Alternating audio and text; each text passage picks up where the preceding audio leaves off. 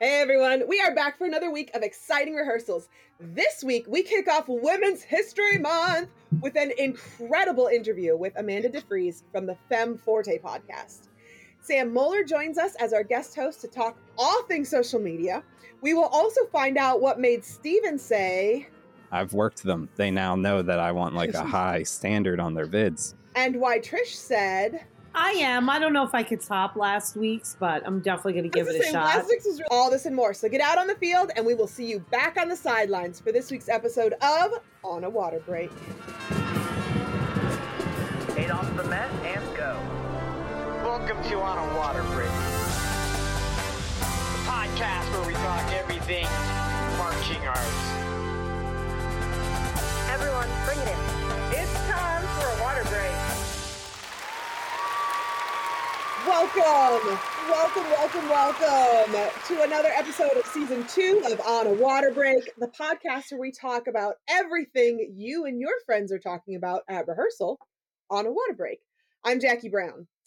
This week we have another action packed episode. Oh my gosh. We kick off Women's History Month with a woman who is literally making history in her new podcast, Fem Forte, Amanda DeFrees. I can say I'm very excited because I got to talk to her personally with Ashley, and she is just something else. She is a force to be reckoned with out there, and I think Fem Forte is the absolute perfect name for her podcast, I gotta say. Uh, this week, also, we have our guest host, Sam, to talk all of the fun things going on in social media and the marching arts. So if you don't follow Sam on social media, you're definitely going to want to after this interview. But first, let's see who's on the sidelines this week. Stephen, we're letting the boys back What's into up, the play this week. yeah, yeah, I'm 26 now. I uh, got a little rowdy. Yay! Happy Missed last week's episode. Thank you. But yeah, I'm happy to be here. It'll uh, it'll be a fun one. Good to be back. Emily, how did the Super Bowl uniform picks go? Oh yeah, I totally remembered there was a thing called the Super Bowl that sort of happened over the weekend. But as per a tradition that I started in my own brain, I like doing like fantasy NFL band things. And I think you guys can see them both on my social and also so you can see it on the on the water break social. I actually don't know which one people liked more. I didn't actually get a consensus on that. I Jeremy said he checked on it and he was pretty sure the Chiefs won that also. Since Oh, they you won know, that Chiefs too. Awesome. Okay. I had to update Taylor it. Swift is I had to update it. There's an older version. I was like, well, I can't just keep uploading the same thing over and over again if the Chiefs are going to keep doing this well. Anyway, you check them out. I hope you like it. Maybe I'll have some constructive feedback on how to either do a uniform or not. Oh, I'm I'm gonna have to call it Brent. Be like, hey Brent, Brent, go check this out. See what he thinks of it. No pressure or anything though. Trish, are you ready for your what are we doing this week? I am. I don't know if I could top last week's, but I'm definitely going to give it a saying, shot. Last week's was really good. And I have my kids on it now too, because we did a little dry run Friday night at rehearsal on, you know, going from the different warm ups. And I said to them, when somebody says good luck, what is your response? And they said, thanks, you too. It's so easy. It's so, I mean, we talked about it last week, guys. If you want to hear the whole thing, listen to last week's episode. It's so important. It's so good for for our our whole community to understand. Cindy, I I heard something going on about stickers, and I love stickers. So, Yeah. can you elaborate? I mean, Leander Momma needs some merch. And so me and Jeremy got together and he created uh, some Leander Momma stickers for me. I love and I will be in Austin in a few uh, weeks for WGI. And so there might be something going on with some stickers and handing those out. And so Okay. hopefully uh, I'll have more information about that uh, Well, we at WGI Austin. trade. Let's trade some Oh, stickers. yeah, yeah, like they used to trade pins. Then we can trade stickers. I know. I, everybody loves a good sticker. it's true. I actually during COVID, I did a huge draw to like. I basically was like, "Hey, anybody, if you send me a self-addressed stamped envelope, I will send you free Spintronix stickers. And so people did this, and it, it was like it was so cute because some of their some of them were like kids like learning how to address envelopes for the first time, and they were Oh, like wow. messaging me and being like, "How do I write this address on an envelope and send it to you?" And so it was just so sweet. I love stickers. I know everybody loves stickers. I have a feeling that I'm going to be handing them out like crazy in the at uh, the Austin WGI. I love it. Well, we have kept him on the sidelines long enough. It's time to meet our guest host, Sam Mohler. Hi. Hello, is, is this where I start my life story, or is that is that going to count? okay. Actually, Even you're pretty it close. We just there, jump but- into it. Yeah, let's give you the eight and then hit us with your 32 ready. count life story.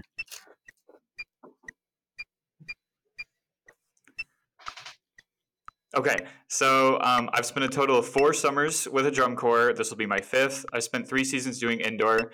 I was a conductor for the Colts. I played trumpet for the Colts. I was on their admin team. Um, I was a middle school band director for four years, um, and I don't do that anymore because I didn't like it.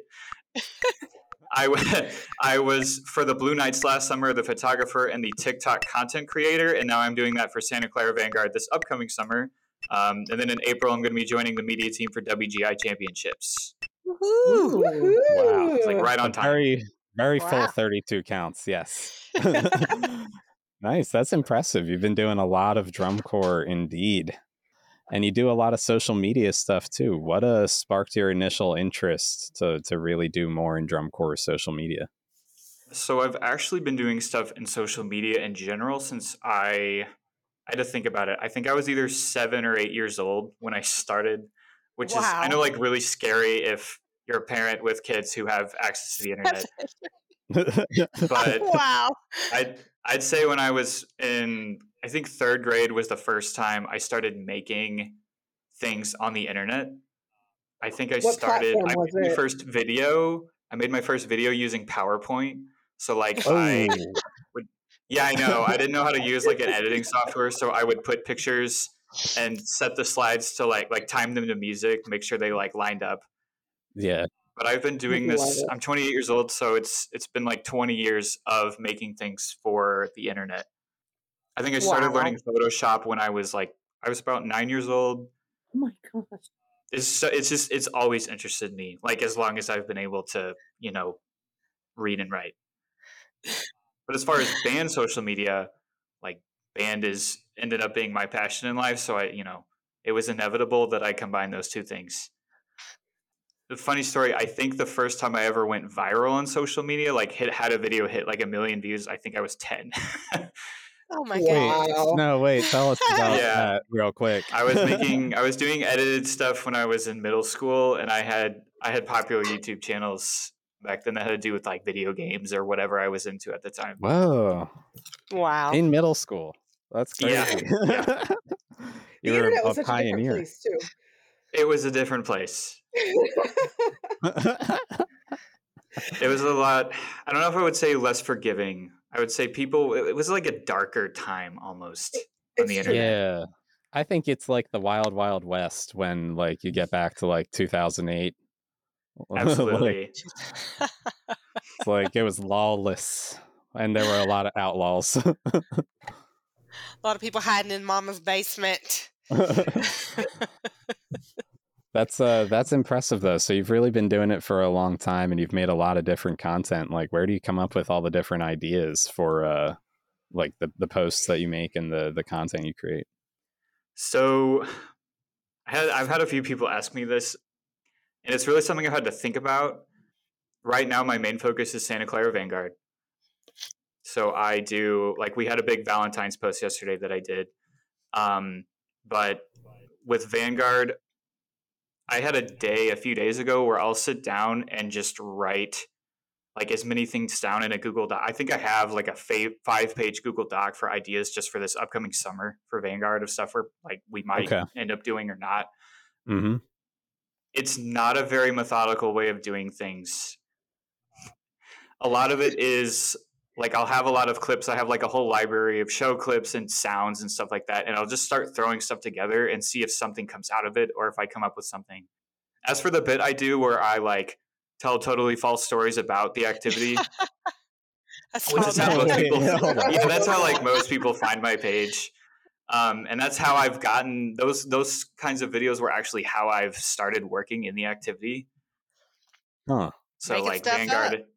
yeah, make him telling lies. It gets you it gets you paid. Yeah. but very much as far as those videos, I'll maybe I'll see like a comment or something that inspires one, but it's not. As for those, I don't. I don't, there's not it's it's hard there's not like a very methodical way of doing it it's very much like Right. i'll i i tend to just make what i would want to see i mean like man it'd be funny if there was a video that said this and then i'm like oh wait i can just do that Like, that's it's usually how it goes. Say that. I feel like for a long time, like social media in drum corps was kind of very like stocky and very like uh straight and narrow. It And like when you see groups actually do something funny because they they let someone that's actually kind of a content creator run their page for them instead of like I don't know some Yeah. person on the admin Yeah. team. media media teams and I I think a, a big thing there is that media teams in corps are a recent thing. So I remember when I marched in 2016, like maybe I think the Seattle Cascades had a photographer, the Cadets had a photographer, Blue Devils has always had a media team. It was uh, BD360 is what it was called back then. Mhm. But other than that, most drum corps just did not have a media team. Um, and so it's kind of a recent development to have like paid professionals on staff who are experts in social media and study social media algorithms and content that resonates with the activity and people in the activity. Um, and that's I think that's why we've seen that big shift in just the past few years. Because now I I think basically every drum corps has at least one media professional on staff, and that's been a big change. Do you think there's any focus on like making content that resonates with people that aren't in the drum corps community? Because I, I know you're making good content for the drum corps community, but what about like content that's generally viral? As for myself, or for like in Maybe just like in general, do you feel like organizations are trying to do that? we saw a big um, interest in that with what Blue Stars was doing last summer. If any of you are familiar with the Blue Stars TikTok, um, which we actually if you're interviewed on them over the summer too. oh really? So if yeah, if listen, I mean, go back if, and listen to the Blue Stars uh, Yeah, social I'll have media to do that. podcast. That was great. if you're if you're on the drum corps TikTok algorithm, I'm sure a Blue Stars video has popped up at some point. But they have, I think one of their videos last summer hit like seven million views, something crazy. So they had Whoa. stuff that was going outside the community, which was really neat. You know, whether that leads to people finding drum corps, I don't know. Mhm. But it is it is cool when that happens. I remember on Reddit there was like a drill move from Carolina Crown that was like the f- on the front page of Reddit for an entire day. Wow. and you know it was called a you know marching band does a cool move this was crown 2013 they had like a rotating um triangle something like that it was really neat but i see it happens occasionally yeah the year before the space pants so the purple pants yeah purple pant. i think they did a similar move in The both purple pant era. but I remember seeing a comment that said, This is why people don't like watching American football because you have so much going on that has nothing to do with the sport itself. And there's Hmm. always just like a big misunderstanding of what we do and how it ties into Hmm. sports when it, you know, inevitably gets out. Mhm. Yeah, right.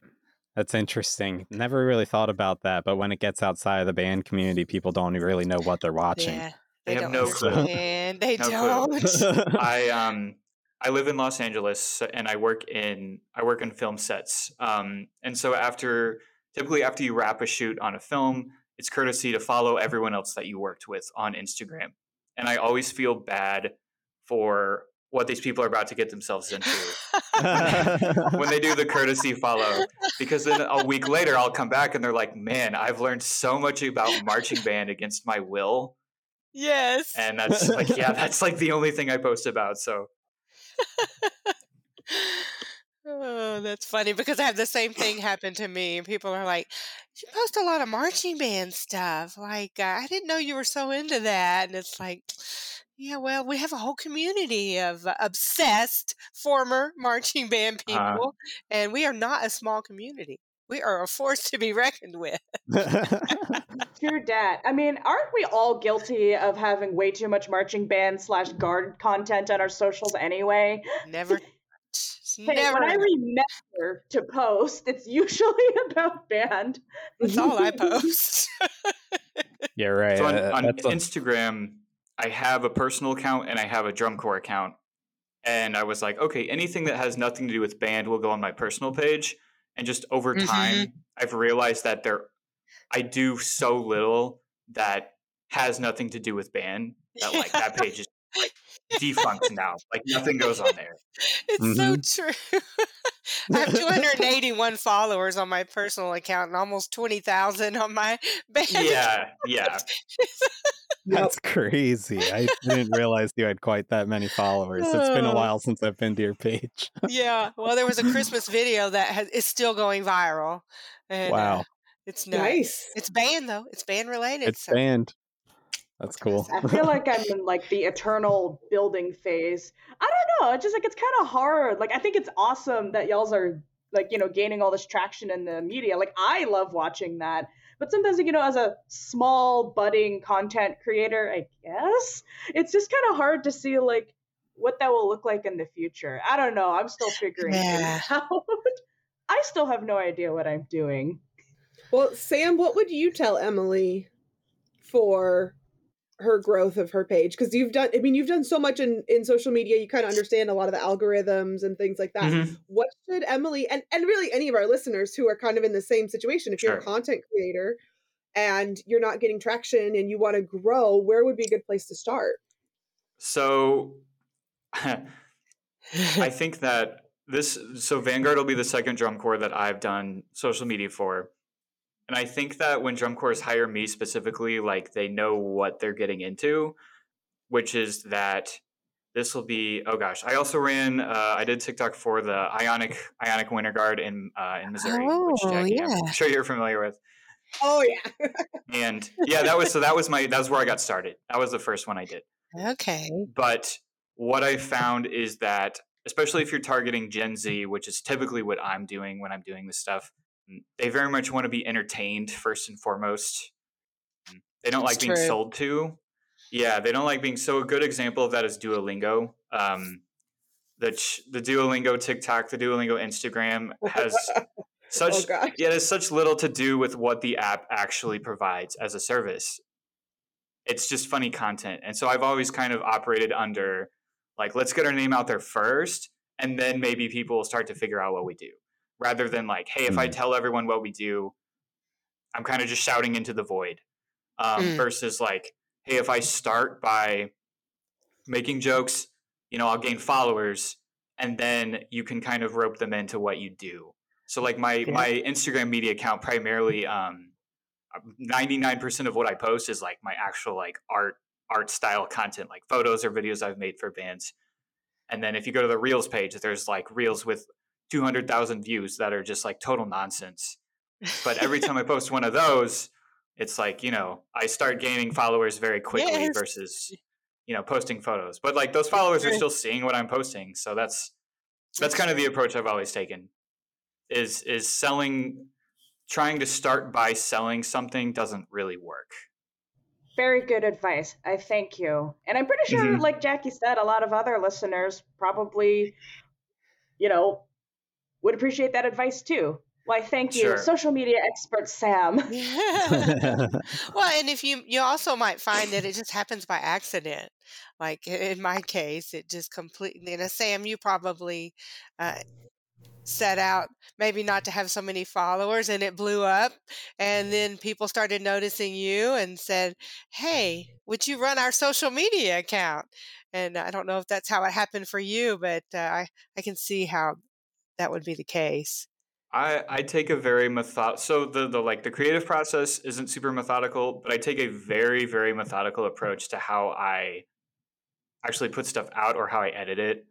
So like with the videos where I tell information about shows that isn't true or seasons that isn't true, um, I'm very much considering like I, I try to always make sure a TikTok is no more than 15 or 20 seconds Mm. because after that, you know, there's not much incentive to stay there.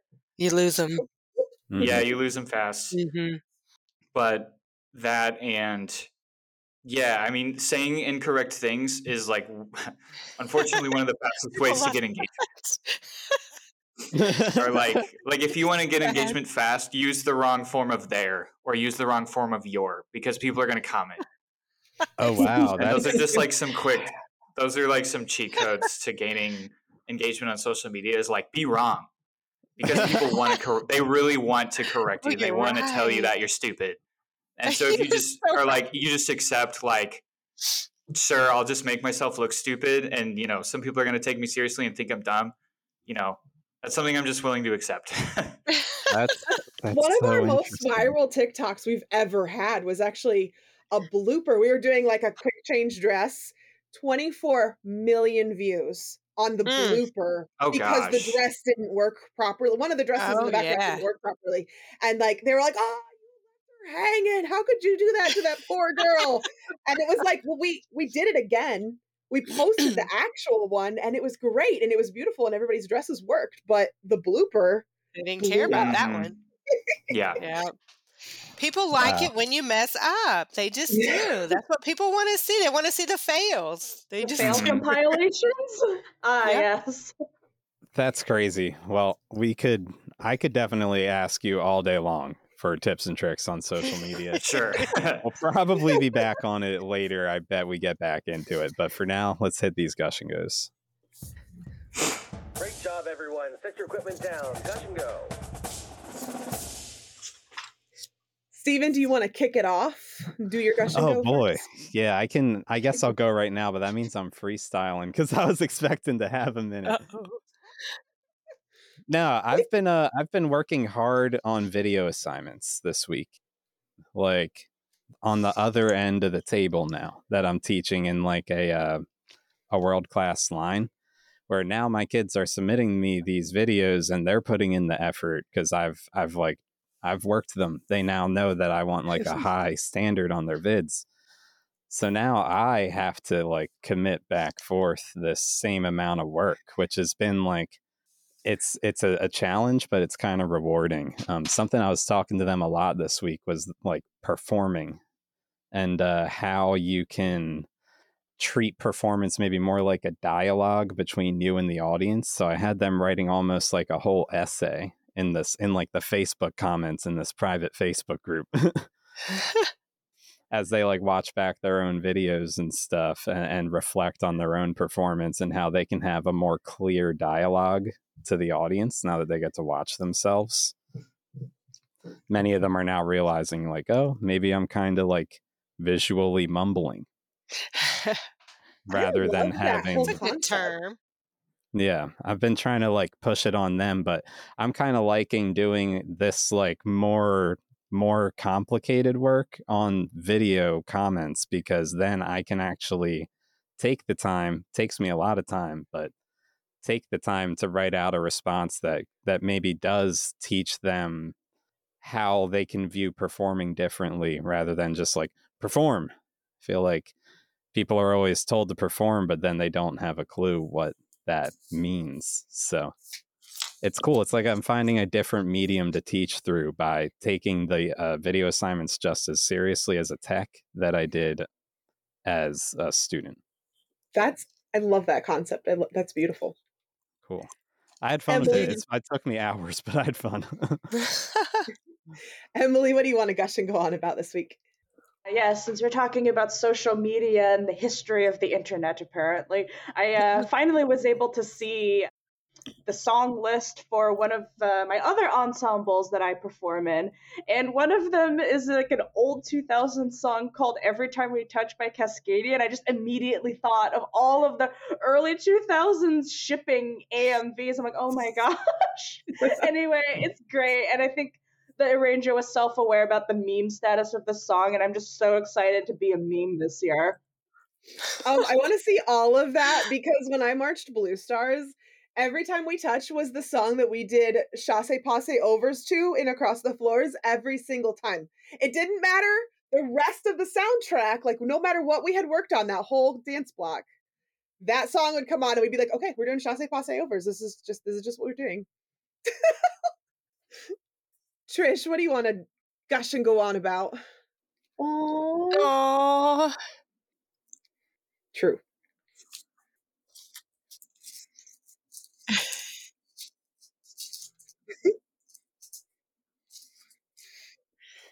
What? What? oh,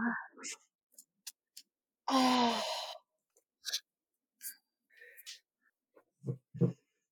Trish, you need to send us pictures so we can put them on Yeah. the Instagram. Wow. oh. Um, you have to That's send us those pictures. I want them on the the the on a water break Instagram because oh my gosh. Cindy, what do you want to gush about this week? Well, I will be attending my first WGI event uh, in Leander, which is appropriate. Uh, you know, I've moved to Northwest Arkansas several years back, so I, I don't get back to Texas as much as I would like to, but my 25 year old former band kid still lives there. And so I'd always try to go back for several events. But uh, so I'm so excited to get my first look at uh, like the woodland seeing them live is just uh, so amazing.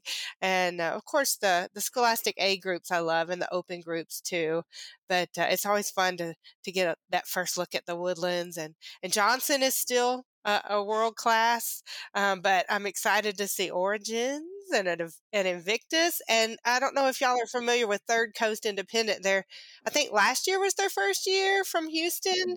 This is, I believe, their second year. I don't think they. I think they dropped out of World Championships, which I'm sad about.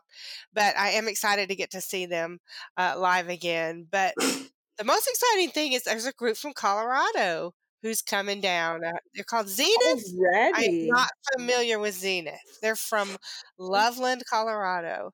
And uh, Okay. so it's it's so cool to see these groups outside of Texas venturing in, and I think we're going to see that more and more because it, you know it's time. And, and Texas is a welcoming state, regardless of what they might seem. They are a welcoming state, and uh, so it's cool to see these groups venturing in. So I'm excited. This is going to be fun. Well, Sam, you see how our gush and go segment works. Is there anything you would like to gush about this week? Yeah, there's something cool I wanted to talk about that I don't know if people are super knowledgeable about, which is um, the interconnectedness of the drum corps media world. so the one thing, and I don't know how it works with. I've never taught drum corps, but the the media crew, the media teams, we all have a giant group chat that we're all in. Oh my gosh, So there's real. like there's like 300 people in this chat Wow. and we all know each other. So the competitiveness that that naturally comes with this activity doesn't doesn't necessarily make its way into the media world at all. Like we all love each other. Just this morning, I texted the guy who ran the Blue Stars TikTok last year for advice um, with what I'm doing for Vanguard. I know that the Blue Devils media team is someone I can always reach out to with questions. Just last night, I was like, "Hey," um, and this is something that's really cool. Phantom Regiment every year puts out a um, a photo book of the summer, so they print like 300 photos in this really cool coffee table book Oh wow. and that's something it's something that I've always thought would be cool to do with my own photos. So I asked Phantom's photographer, and like we said, you know, we had like an hour long Zoom call last night where she showed me how to set that up. So it's just cool. There's no like gatekeeping knowledge in the media community within the marching arts. It's very much just like a, a bunch of band nerds that are way too into this, take it way too seriously. and but like first and foremost, we all just love doing it. So I know that like pretty much any other drum corps out there, probably all of them, anyone with a media team, like I can reach out or you know run things by. Like if I have a question about, hey, what, do, how do you think this looks?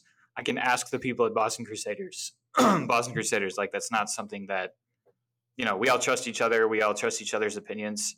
So that's just something that's cool. I don't know if people know that, but just know that like if your drum corps has a media team, just know they're talking to the other media teams like all the time. That's awesome.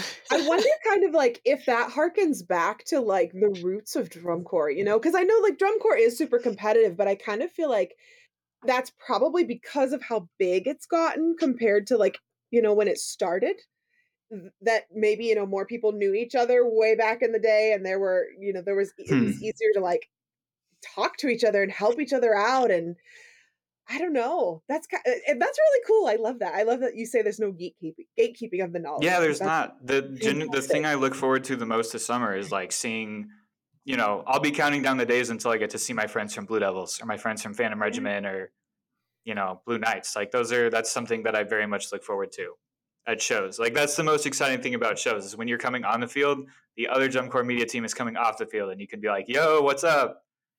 Hmm. That's interesting because that's what it's like being in like a bass line. You know all the other bass drummers, yeah. or the other chorus. Like it's like you're the the media team is a section, and you know all the other people that Mhm. are in that section.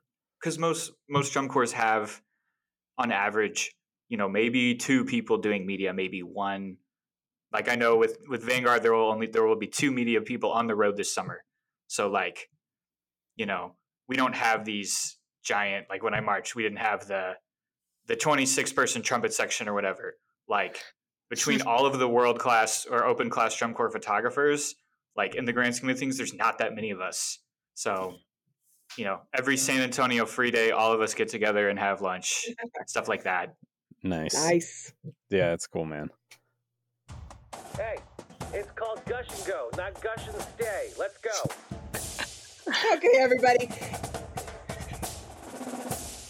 Get back out in the field. The ladies are going to take over with our next interview with Amanda DeFrees from Femme Forte podcast and Ultimate Drill Book. So make sure you have your drop books ready. We are going to check all of them, but we'll be right back.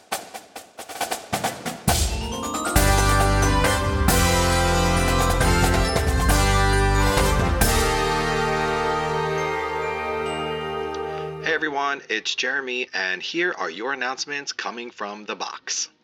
You want to drink up on a water break lost in translation with Cynthia Bernard, uncover the glitz and glamour of twirlers with On a Water Break in Rhinestones, hosted by Lexi Duda, get the insider scoop from the stands with On a Water Break from the stands with Cindy Barry, aka Leander Momma, and join the band family in On a Water Break family style with Stephanie Click, plus much, much more to come.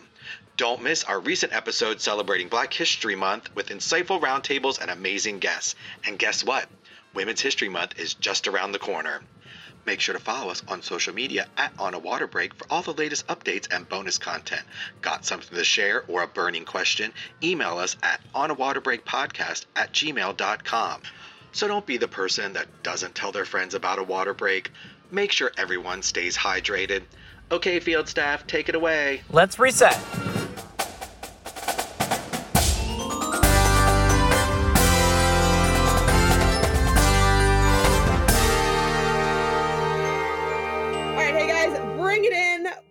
A very special guest clinician for you. I am hanging out on the sideline with Ashley Tran. Hey, Ashley. Hey. And we are talking to Amanda DeFrees from the Femme Forte podcast. Hello, Amanda. It's so nice to meet you. Hi, thanks for having me. It's great to be here. Yeah, so I'm really excited to talk to you. You know, we met because you have another podcast that's sort of marching arts related, but also kind of attends to the broader range of like the just the female experience in, you know, the marching arts, in the professional world. But before we get into all of that crazy fun stuff, we have a tradition that we need to adhere to. it's called the 32 life the 32 count life story. Basically, you're going to hear a metronome. It's going to give you 8 for free and then you have 32 counts, which is about 30 seconds to tell us everything that's ever happened to you from the day you were born until now. Alrighty. I'll Yeah, what I you can can do. handle it? Yeah. All right, let's do it. Hi, my name is Amanda. Uh, I host a podcast called Femme Forte. Um, I play drums. I did indoor with five points and crosswind Wins. Uh, I'm really passionate about women empowerment, about music and the arts. I am currently the director of media for Ultimate Drill Book. I live in Austin, Texas. I have a dog. I'm adopted from China, if that's important. I'm just really passionate about uh, uplifting women in our space, as I believe that women. Oh no, I believe that women need to have more resources about how to elevate their career. Yay! I think that is so great. And like I said, I met you through your podcast. So do you want to kind of talk about uh, let's let's back up actually. Let's go back to the what you said about the ultimate drill book. So how did you land this position? Where are you coming from? You know, what's sort of the backstory there? Yeah, so it's actually pretty funny how I got this job. Honestly, it was a Facebook ad that kind of came across my feed. At the Oh, time, wow. the position was called creative media designer. And uh, I had been working um, at UTSA as like a multimedia specialist. And at the time, I wasn't really looking for a new job, but I thought this was interesting because I've always wanted to blend my passion of music and media together so yeah, I went to Texas A&M Kingsville. Uh, was originally a jazz studies major and wanted to pursue performance full time, and later in life transitioned to pursue a media career. And I've always wanted to find kind of that middle ground to blend those two together. And so seeing that Ultimate Drill Book was heavily in the marching arts and created essentially a position that could do that. Um, I put my name on the hat, and yeah, and then I'm here. And so I've been really, really lucky to have gotten the opportunity and I'm really fortunate to be working for a team that's super passionate about like the marching arts and music and music education. That is so cool. What are so I'm diving into the world of social media management and things like that. I'm getting ready to partner with my aunt who has a real estate brokerage and I'm getting ready to set up her YouTube channel and kind of chopping up all that into short form content and putting it everywhere and optimizing all, you know all the SEO things. So I'm just curious like this this sparks a lot of curiosity and excitement. What are what are all of your responsibilities are like just like the gist? Wow, there's a lot there. Essentially, yeah, I. I run um, the Ultimate Drill Book, like social media from the Instagram, the TikTok, the Facebook, and then we have Beam, which is our sheet music app, and Stride TV. And so all these three little like pillars or products within the company have their own social media profiles. So I'm managing uh, at least three to four uh, profiles per product that we have. And so not only am- I managing that from a social media side, but I also uh, we make our content in house. I mean, we do collaborate with a lot of other people, but as actually as of right now, we are expanding our team, and so we're about to hire a video editor, a sales and admin assistant, and a graphic designer. So our team is constantly growing, and I'm essentially going to be in charge of the media team, um, which is really exciting. We also have a studio, which is a creative media production space in Austin, Texas. And so not only do I also manage that space, but we also run some productions in within that space, including Femme Forte. So yeah, like the the day-to-day responsibilities kind of range anywhere from creating content, editing videos, creating copy for those videos or for email, as well as running Femme Forte on the side. So yeah, it, it there there's a lot there, but it's it's awesome to be so well versed and and learn so much on the different like marketing and creative fronts. Yeah, especially when it comes to copy too, because like I'm sure as a someone who studied multimedia, it, it, in my mind, it doesn't sound like they might have taught you copy. Did they? Uh, in college no i actually i switched majors from being a jazz studies performance major to communications and then got a business administration minor. So i did take a couple of marketing classes but copy was honestly one of the things that i have had to learn like being in the field. Um, i'm sure that other college courses depending on whatever university you go to do might teach some sort of creative writing but but from my personal experience it's definitely something that I've had to learn like on the job. Nice. Sorry, Jackie, I didn't mean to cut you off. So my question now is, you know, kind of going into the Femme Forte podcast. Let's talk about that a little bit. Whose whose idea was it? Where did that get started from? Yeah, absolutely. So it was my idea. It was formulated in September of 2022 in my bedroom. and Perfect I just. I've always known that I've wanted to do podcasting. I've listened to podcasts kind of throughout college growing up and I just knew that podcasting as the rise of podcasts were starting to happen, I wanted to create my own as I am like an artist in many forms whether it's being a musician or like a video editor or photographer.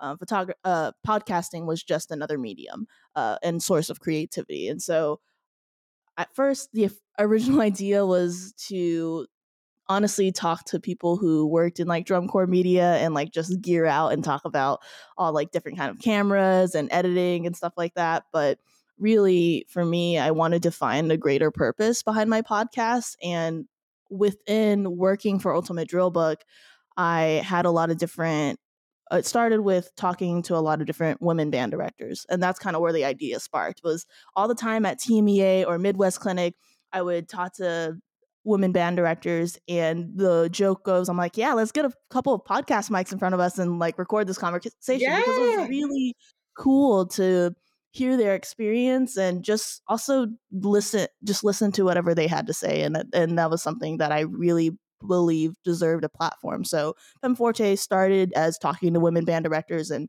talking about how they got there talking giving advice about teaching especially as we know as first year teachers even fifth year teachers like sometimes we don't feel like we know what we're doing or you know haven't figured it all out. And so that's where the first season kind of took off and started with. And since then i've always said this but i believe that femme forte is more than just a podcast. It's a movement of and empowering women in our space in the music and art space and so we're constantly growing so i will always interview women band directors but we're more than just that now now i started to interview actresses i've started to interview dancers i've started to in- I want to start to interview stand-up comedians. I mean, because if when you think about it, every everybody comes from some source of the art, whether it's the art of podcasting, whether it's the art of stand-up comedy because you're performing.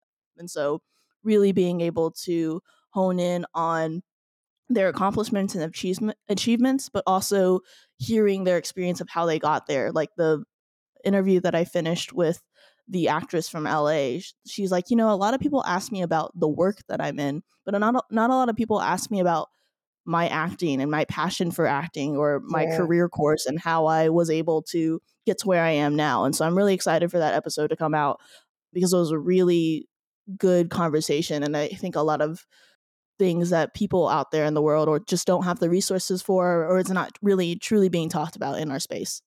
Hmm. That's really awesome. I think Thank that's you. so true what she said about like the acting with so many actresses. Like you look at uh, not just actresses, singers and anything and you look at people and you look at these interviews on, you know, common news shows, TV shows or whatever, entertainment news, television, all that sort of stuff.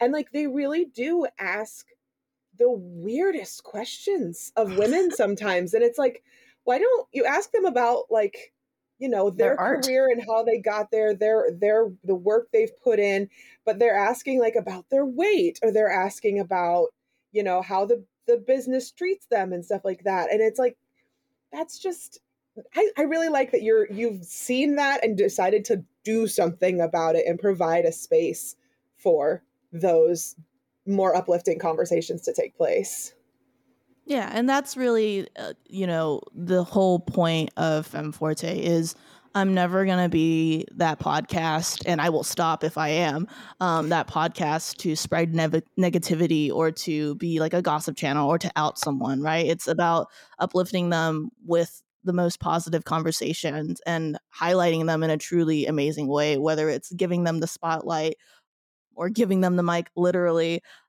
And so yeah i i i truly want to spread t- positivity and show them the love and it's really cool not only to highlight highlight them on my platform but also to see the social media response like when i promote their episode or when i promote their clips like for instance the women band directors we see former students and current students just like show the love like i know like as women uh, as band directors in general how many times do they get to see or hear their students give them that great feedback or get or get that appreciation. So it's cool to be able for them to see that from a social media side, but also for people who have never heard about them before to also be following them or hear their name because that's what this is all about.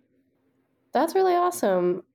What do you feel like your what do you feel like your five year kind of plan looks like? You do a lot, and it sounds like your passion project is definitely Femme Forte, but it, I get the the sense that you really love being in charge of media at UDB. So, what does that look like for you? Where do you want to go?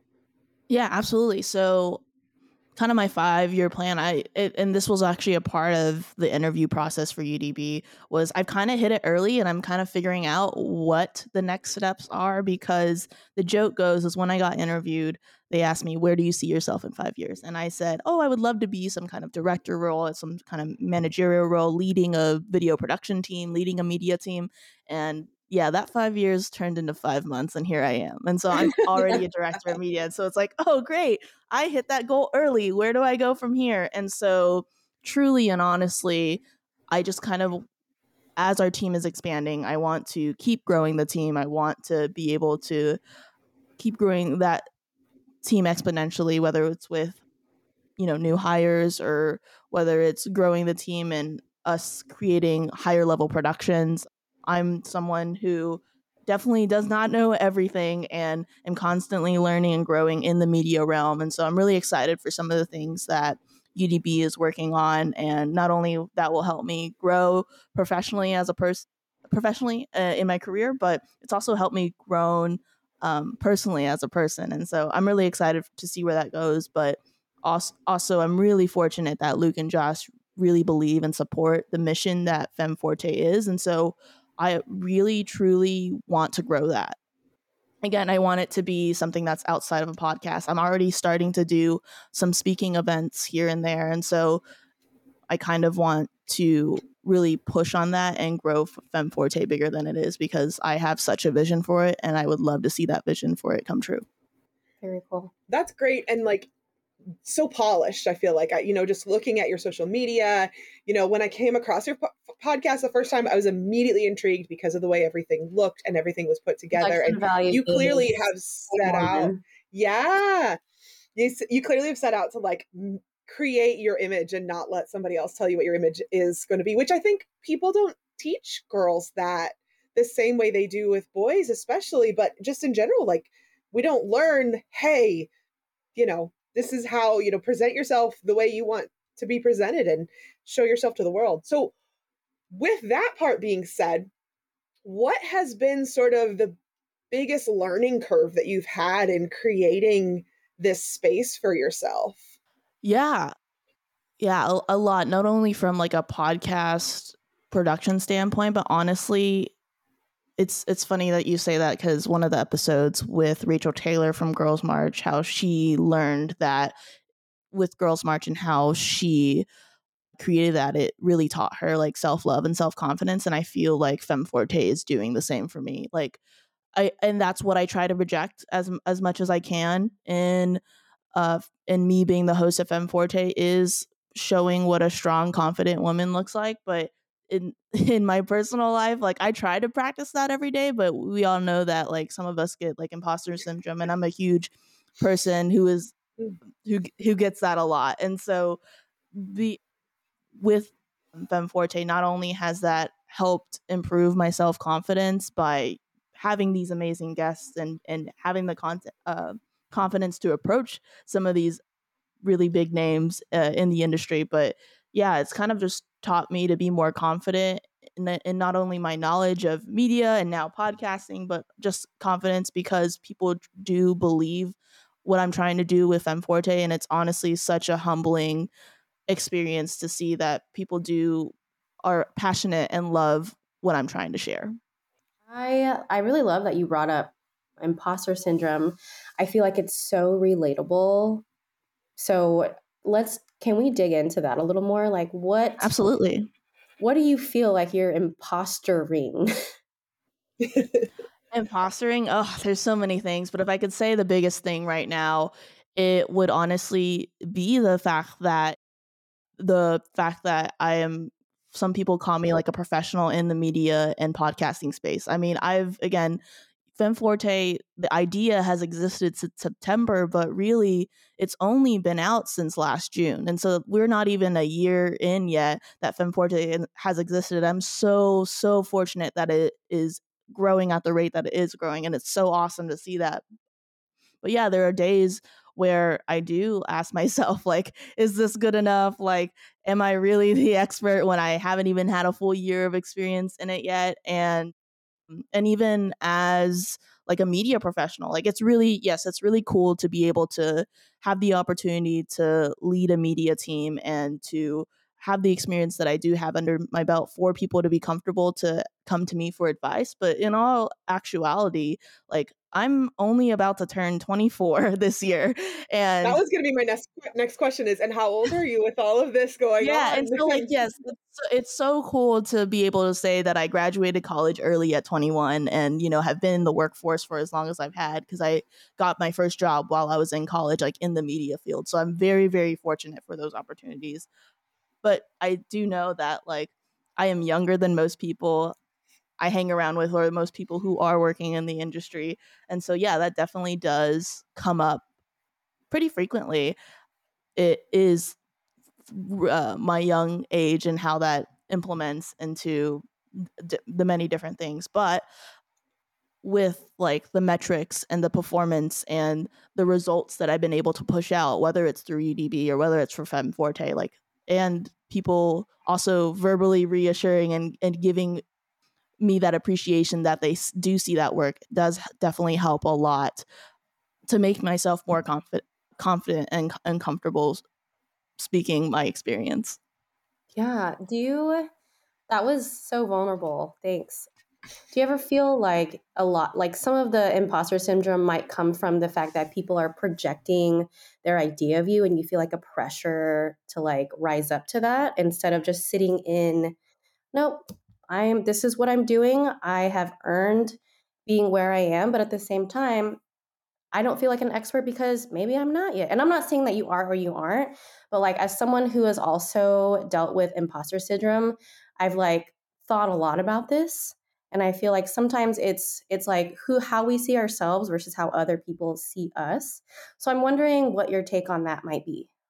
Yeah and you mentioned a good part about being vulnerable because that's definitely another thing that i've had to learn. I you know when people get to know me a lot of people say that i'm a very open book but there's definitely a lot of things that i my my surface level if someone gets to meet me is very like open book style but there's a lot of things that i, kind of you know reserve and keep private for myself and so through the podcast i've learned to be more vulnerable and that's i think the biggest thing that i at least my friends and the people that know me have told me that they really like about the podcast is how genuine and authentic i am and really as someone who I used to have a YouTube channel like a long time ago, but like being a YouTuber was like never my thing. So I've always been behind the camera and never in front. And so, you know, putting myself out there, putting, you know, this passion project out there and really learning how to be vulnerable to the public eye is something I've definitely had to learn and be more comfortable with and learn what my boundaries, what I'm comfortable to willing to share and what I'm not comfortable sharing and so that has been definitely some an eye-opening experience that I've had to learn a lot. And so to your point and to answer your question, like I'm constantly learning that every day and all I can ever ask of myself is to be as genuine and authentic as possible because I think a lot now that media and content creation has become so massive and so many people are putting themselves out there in the pool you know, not to call out on people, but I know some people can tell when people are being genuine and when, and when they aren't. And I think the biggest thing for me is to always be as genuine and as authentic as I possibly can be. And that's all I can ask for because the right people will come around who want to support me and what I do. And then, you know, because if I'm not myself, I don't want those, you know, followers that only are attracted to this idea of me that's not me. So, so yeah, that's a good the, point. the right people will come around. Um, as long as I keep being myself. Absolutely. I love that. I feel like it it took me, you know, being on social media for as long as I have, it took me having a child to realize that like like you can be authentic though without giving away every single detail of your life and you can be a genuine person. And I honestly I feel like you do that like in your in your content, in your podcast. I feel like you are genuine in everything that you do and also you're still keeping some of yourself for yourself. You don't have to share it with everybody. And I think that's that's wonderful. Yeah, thank you. I really appreciate it. So You- who so- Sorry, Jackie. who would you say was the person who you interviewed that maybe like stood out to you a lot and like maybe influenced you a lot maybe like kind of sh- helped feel like helped shape who you are or who you want to become maybe help you set some goals what's what's just an interview that you've done that that really just sticks out to you that maybe you want to give a shout out to them for doing such a something or if you want our listeners to go listen to like one interview who would you want them to go listen to on your podcast Yeah. So, you know, there's so many people that have been on my podcast podcast that have been amazing, and I'll and I'll say two people for two different, very uh, different reasons. The first Okay. one being Dr. Janzen. I believe she's like the second episode that when the podcast first came out, and it was just so amazing to interview her because she was my professor in college, and being able to give back and to shine a light on her was something that just felt so good inside because not only did not only was she a part of and we talk about this in the episode jump camp which was actually an all female music camp that actually really helped me understand the true impact of surrounding myself with women in the music space but also was a huge guiding light and mentor th- throughout my college experience. Like it was just so amazing to have the light shine on her when she is giving me given me so much so yeah to to give back to my community and to give back to her was a really really special experience for me. And so we just had a blast. And as someone who sh- who normally doesn't like the spotlight on- her it was just amazing to be like no you're gonna be in the spotlight and i'm gonna talk about how amazing you are. And so it was really cool to be able to do that. And so yeah that was awesome and very very special And can people find the, the episode just by typing in her name with like Femme Forte? yes, uh, Okay. yes her name is dr elizabeth janzen j-a-n-z-e-n Oh, okay. so yeah that was awesome and then another episode is i'm not sure if it's gonna be out yet by the time this is out is the actress i went to la for the first time this year to interview two two guests um and that was like the first time i mean i do travel a lot and Femme Forte is on the road, like when I'm on the road with UDB. But this trip that I made was like just for Femme Forte, and it was so much fun. This actress, her name is Nicole Pacent, and while I don't know her like well from a personal standpoint, it was so cool to be able to interview her because not only have I looked up to her, she used to host a podcast that I used to listen to in college, but also the TV shows that she's been on. I've seen her acting career and I've also seen her from a podcasting standpoint. So to be able to be in a place where I'm like, yeah, I interviewed one of my idols was really, really Amazing cool to be able to say. Yeah. What shows has she been on? She's been on like Criminal Minds, uh, Westworld. I think it's called Call Me Kate or Call Me Cat or something like that. But yeah, she she guest starred on Good Good Trouble on Hulu. So it was it was really really cool to be able to interview her and get her story from the acting and like from stage to screen perspective. Did you just like send her a DM or something? How did you guys connect? I did.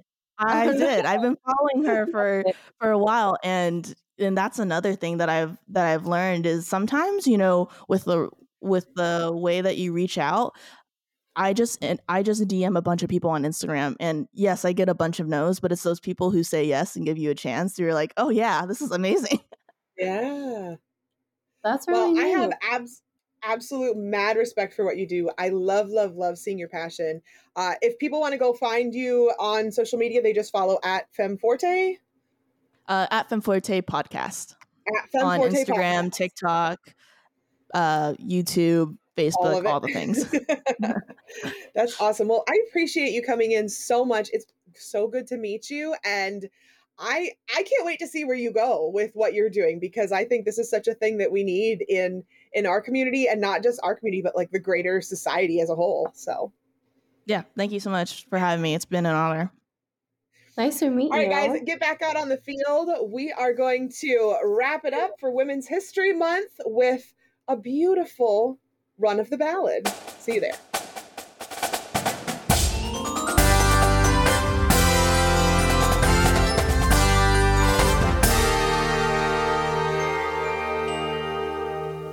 Hey, this is Christine Ream. And Chris Green. Guard Closet was founded as a consignment business in 2000. Since then, it has grown to include winter guard, band, percussion, and other genres. We can help you with custom flag and costuming designs. Our consignment inventory has plenty of great looks for your color guard, drumline, and marching band. Pay it forward.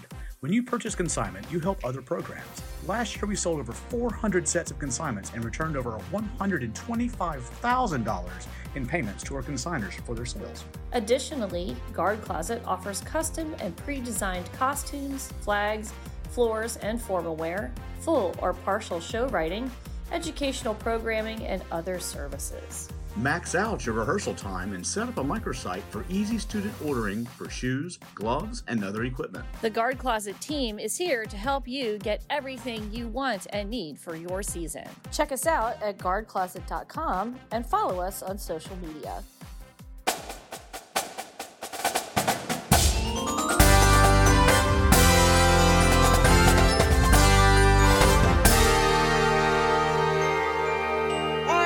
Everybody, wave goodbye to Amanda. She was amazing. I know we're gonna miss her so much. That interview, like, I, I knew she was cool just from like looking at her Instagram and listening to her podcast, but I didn't realize she was that cool. Like, I, I don't know. Have you guys seen her Instagram or listened to her podcast yet? For Fem Forte, I seriously go do it because she really like she has everything polished and and granted like that's like what she does you know she's on for udb and i is she doing i don't even know i didn't think to ask her if she's doing any of the drum corps social medias she's probably too busy with udb honestly So I've I've spoken to Amanda before. Um, she's in. I had mentioned earlier the um, like the giant. It's called the Marching Arts Media Discord, but she I know she's a member of that. I imagine with Ultimate Drill Book, like a lot of people, with the, the tough thing with drum corps social media is balancing that and you know a full time job. So yes, can't really and the pay isn't a ton compared to a full time job. So it's it's definitely tough for the people like. I, I totally know what you mean, actually. Yep. well let's get into that okay so let's let's do uh, let's go back to our new segment that we started just a couple weeks ago uh we're gonna basically for people who haven't listened to the last few episodes this new segment is called what are we doing What are we doing?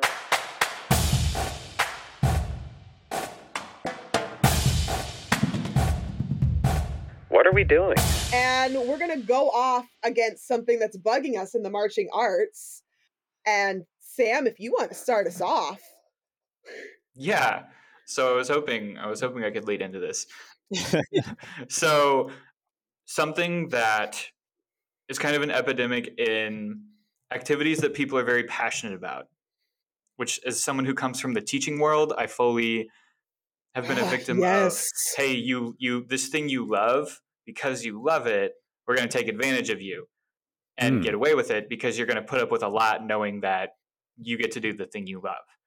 And so, a, a thing that's really prominent in our activity as well, especially with, with, with drum corps, there's a lot of offers for, you'll see job listings um, that don't specify that the person is not going to get paid.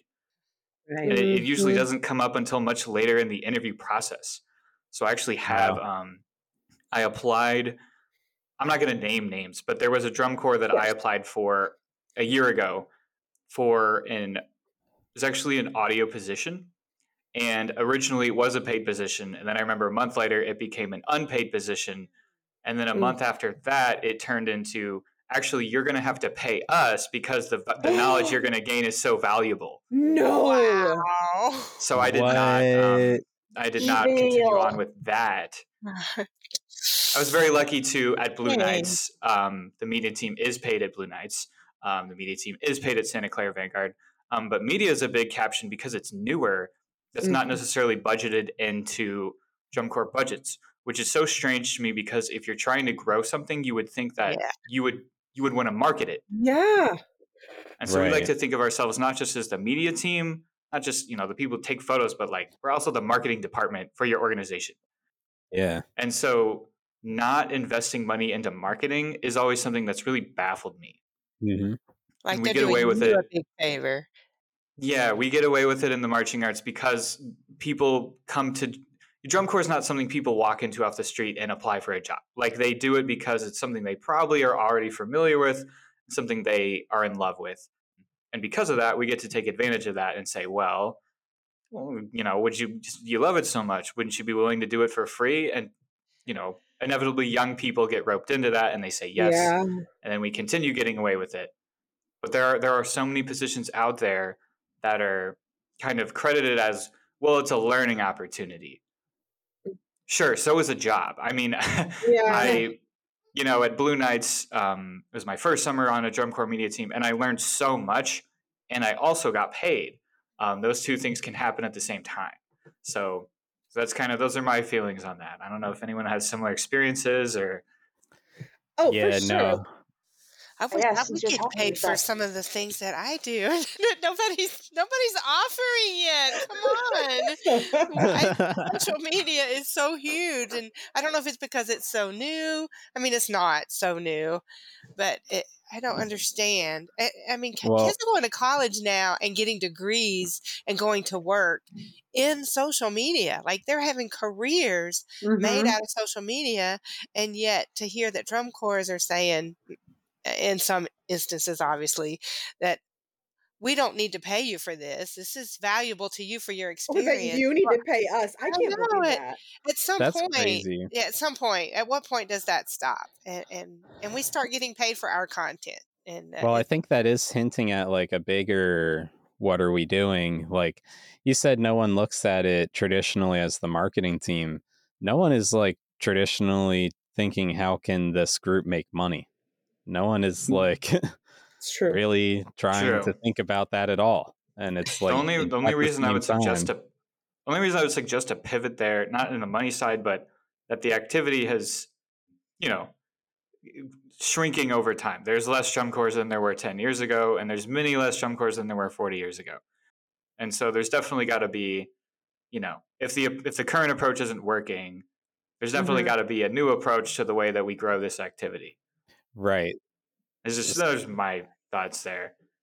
I agree. And that kind of brings me towards my what are we doing, which is like, I feel like the whole activity has kind of a hesitancy towards change. And mine was thinking more about like the music that we play and how, Mhm. you know, there's a big time bias, like some sort of selection bias towards playing stuff that is like valued in like these collegiate chambers where you know highbrow intellectual you know th- people thinking about music are like wow this is the best music we could play. This is like fantastic music that we need our drum corps to play.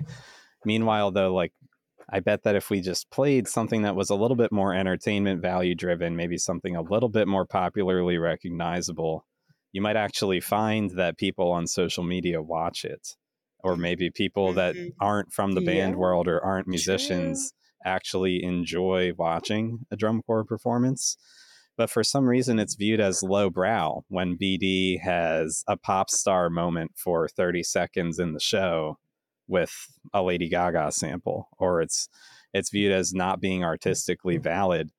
It's like okay so this is not good enough for like a couple people who you know really do have great musical minds have devoted their life to music but like who are we what are we doing what are we doing this for who are we doing this for Mhm. there's so many more people out there that don't Mhm. care about like you know bach's 8th Mhm. symphony or whatever it's like not again we don't need to do it again That's we've been doing this forever. I think that maybe we should just try to make drum corps more accessible to the average audience member. And then, you know, maybe this would be something that's more sustainable or there's more interest around. Are I- we gatekeeping from our audiences even? A little bit. I was going to say, I think there's a drum corps that does a very good job at that, and it's Blue Coats. yes. oh Like, yeah. In terms of the it's not like this traditional band style thing, but like in 2019 they did a the, the a Beatles show and it was Yep. awesome. Like it almost Uh-huh. won. Mm-hmm. Yes. And so it's it's it's silly to say that like, well, if you just do pop music, you're not. The, the Blue Coats were like 0.1 away from winning in 2019 with entirely pop music.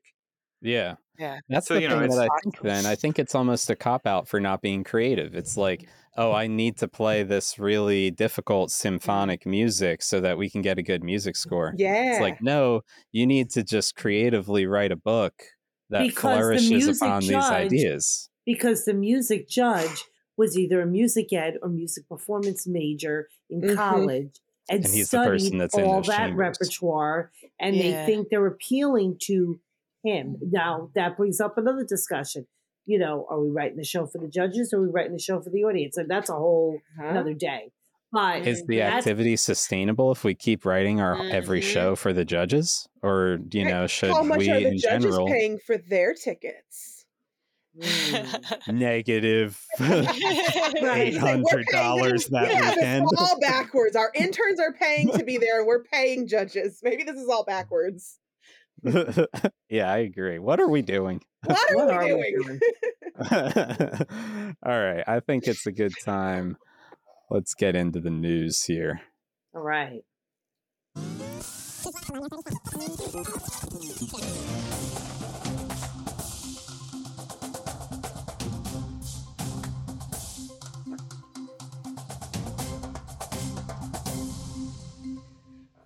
Okay, so we mentioned earlier in the show this big thing called the Super Bowl happened, and uh, Cindy's going to be our first story since you brought a story that relates to that.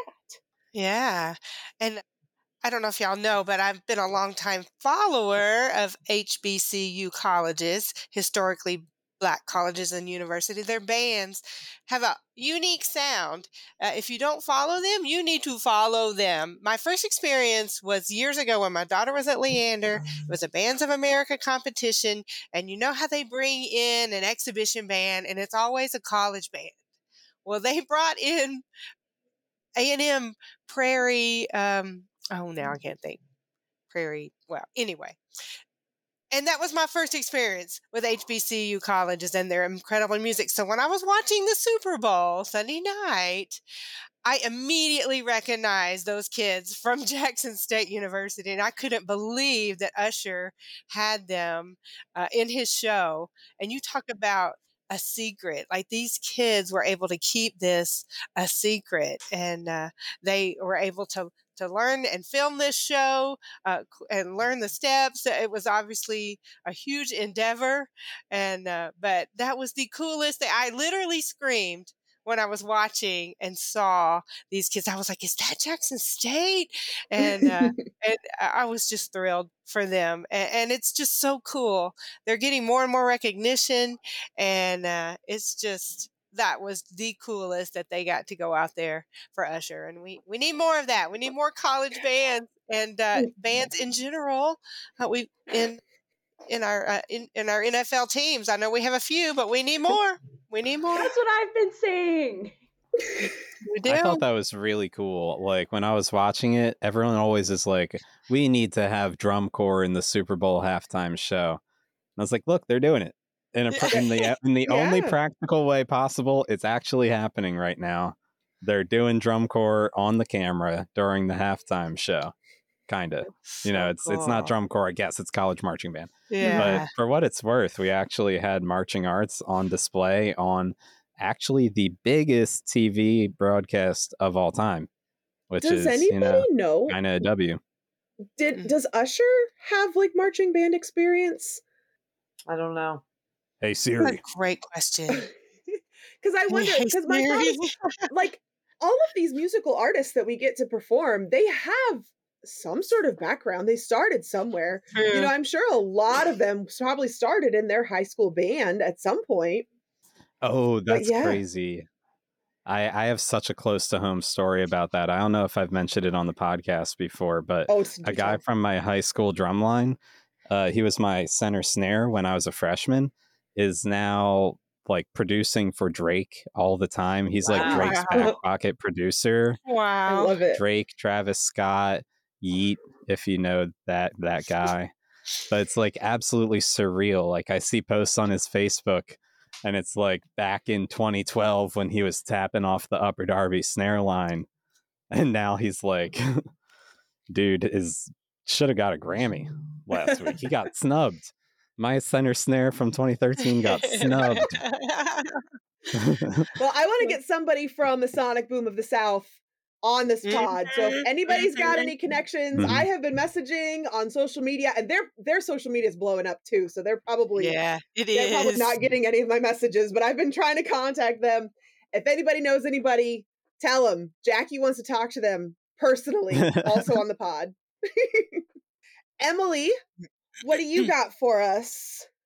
Yes, so I feel like this is a warning to never get in the way of a marching band in the middle of a performance. There was a bit of a oops that happened during a Mardi Gras parade where there was actually video footage of a on duty police officer shoving somebody mid parade. And it's like, what?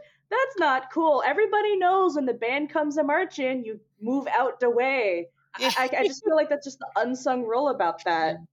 Mhm. Anyway, so it seems like he was properly reprimanded for that. But still, don't shove band kids. That's Yeah, not not cool. cool. Trish, you got some news on the uh, DCI all age front? I'm all in on the DCI all age front, especially the Skyliners, who are a little bit near and dear to my heart, as I still technically on paper am the color guard instructor for the alumni corps, although we don't have a color guard right now. But I guess on paper I'm still so. Yeah, I couldn't wait to talk about what the competing corps is up to.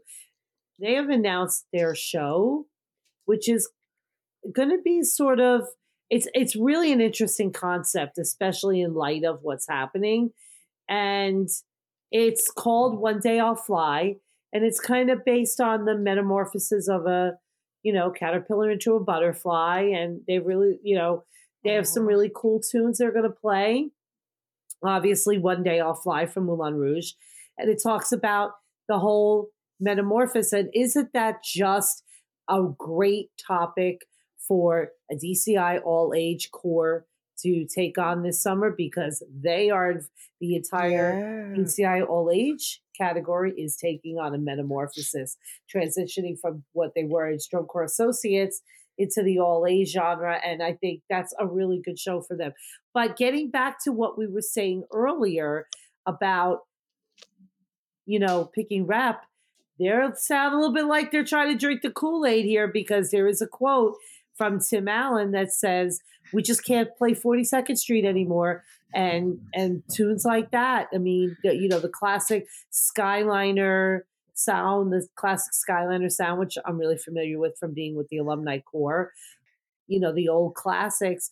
They just, I guess, they just really feel are not going to work you know, going up against what we were talking about earlier. Yeah. You know, these corps picking this, you know, high, you know, really difficult and, you know, challenging rap compared to, you know, the Blue Coats being just as successful, even more so, you know, playing a Beatles show. So kind of all ties together here, but uh, it's going to be really interesting to see if other all age corps kind of take that approach to, away from the traditional DCA type rap into this new. So it's it's all it's all very interesting. So let's see what happens. And Sam, you've got something that ties into this a little bit. Yeah, I whenever I hear Skyliners, being from the Midwest, I think of the similar name drum corps, the Sky Ryders, who are from Hutchinson, Kansas, and they are they've had kind of a committee going pretty recently to revive that drum corps.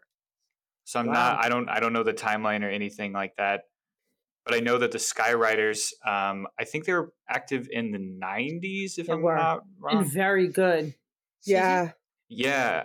So there's there's not a ton of drum corps in that area of the Midwest. Like the Missouri Kansas area is pretty it's kind of like a drought for drum corps and opportunities like that. So I know the Sky Ryders, that's something that people if art directors in the Midwest like they have they have clinics. They're they're trying to get that drum corps running again. Um, hopefully that happens as someone from Missouri who there there's no drum corps in Missouri. Oh, So that would be a really cool thing. That would be Yeah. really great to see. There, and there's so much talent, like marching band and winter guard. It, you know, indoor drumline. Everything is so big here. We have a huge winter circuit, and like we Yes, have yeah. so much marching band. Like every small school. I, mean, and all the way to the big schools too. But I'm talking every school has a marching band, and it's like Mhm. they're competing and and you know they're getting up at two o'clock in the morning to drive three hours to go to a Yeah. marching band competition for an entire day so we've got a lot of Yeah. dedicated kids you know we You do. We We have, ha- you know, we have one of the best high school marching bands in the country, Blue Springs, and then we Yeah. have, like, for for Independent Open last year with Winter Guard, we had two guards in the top five. Mhm. yeah yeah. So it's, you know, it's not like we have nothing. right right, Right. yeah we've got so much I, I feel like we can we can support a drum corps we just got to figure out how to do Mhm. it Yeah. well Stephen do you want to wrap up with your story Yeah. So uh my story is something I've been talking about for years and I, I don't I think I've talked about this on the podcast before, but uh the rising heat each summer taking the temperature of the future of drum corps is the name of this article that DCI posted uh earlier this week, I guess just yesterday as we record this. So they did some research and did an interview with Dr. Kevin Kloesel, who's the director of Oklahoma Climatological Survey and uh, a meteorologist for the Oklahoma University Department of Campus Safety. So he's also working as part of DCI's Marching Arts Safety and Health Initiative. And he sat down with uh, DCI's Dan Potter to discuss some issues related to weather patterns and the uh, summer drum corps tour schedule. Oh. So their conversation, yeah, kind of touches on the biggest issues that this uh, expert thinks drum corps as an activity faces due to the tour getting hotter. And like, you know, I, I at least can personally vouch for the fact that when I was on tour in Texas, it Mm. was almost unfeasibly hot and it seems to get a little bit more so every summer like we're already amending shows to not have uniforms Mhm. to push back start times to after sunset Mhm. when we get into the real peak of the hottest parts of tour and uh kind of what dr kevin kloesel ends up recommending is that what we need to do as time goes on is be flexible and be willing to make those same changes to the actual rehearsal schedule and how we rehearse period in drum corps rather than just how we handle the shows in texas. And he says like you know trying to prioritize how you lay out the day as a director as a battery coordinator as whomever thus that maybe in the middle of the day we're front ending the most intellectual work and the least physical work that we can do. And then how do we then work during the most cool times of day to uh, clean up on the most physical things we need to do? Like i think that's obviously compatible with how we already do ensemble at night most of the time. It's already a thing that everyone does but how can you continue to build on that idea as a staff and, and really be smart about not making your kids do the most physical work possible during the hottest part of the day? This climatologist is suggesting that you know this summer and every summer moving forward we need to be even more and more cognizant of how we should structure rehearsal kind of around the rising and falling temperatures of the daytime he wraps the article and they uh, dan potter asks him he says just to put an exclamation point on all of this heat is now the number one weather related killer Mm. and uh, Kloesel expands to say that yes, it actually even dwarfs all the other weather events combined. You could Wow. take tornadoes, Wow. hurricanes, flooding, cold, in general in the world for all of humanity. Mm. Just being too hot is usually the big problem when it comes to weather related, you know, death. So Wow. it's clearly something that as time goes on, we need to take more and more seriously. Maybe we can take the baby steps now in figuring out how we structure our rehearsals around the hottest parts of the day. or we can figure out how to uh, raise enough funding to get everyone in closed rehearsal spaces just for Are you drum talking corps. about uh, Blue Coat's residency at the Sphere in Vegas? Yes, yes. Ooh. I love about that idea. I'd be about that. Uh, last summer at Blue Knights, when we were in San Antonio, the middle block, like that middle four four hour block in the middle of the day, we just let them go back to bed, and then we had ensemble Ah. at night. So we did Nap a block, visual in the morning. we had nap block in the middle of the day, and then we did ensemble, and we made finals. Wow. nice. So it's you know So it's, all it's the other not the drum end of your take summer. note. Take note and listen. the that drum you can corps do it and you can be good. I like that.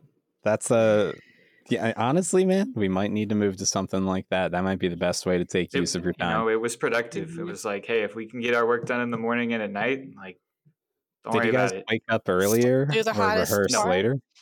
No, Okay. not at all. We, we didn't wake up early at Blue Knights ever. Okay. Oh yeah, Very- yeah. very I should have known that. I should have known. This West West Coast drum corps. All right, everybody. So thanks for a great rehearsal this week. Thank you to our hosts, Emily, Trish, Cindy, and Stephen. Sam, thank you for being our guest host this week. Where can our listeners go to follow you on your amazing social medias? so on TikTok or Instagram, I go by at S Media, S M O H L E R Media. Um, and then quick shout out to on TikTok, follow the account at Santa Clara Vanguard. Yeah. We're going to see a lot of awesome content there this summer. Uh, thank you to Amanda. You can find her at Femforte Podcast, and of course on the the uh, UDB social media. Go subscribe, write us a review, and share this with a friend. Make sure you follow us on our social media at On a Water Break, and we'll see you at the next rehearsal on a water break. Go practice. Go practice. On a Water Break podcast was produced by Jeremy Williams and Christine Reed. The intro and outro music was produced by Josh Leyda. To learn more, visit leydamusic.com. And until next time, thanks for tuning in.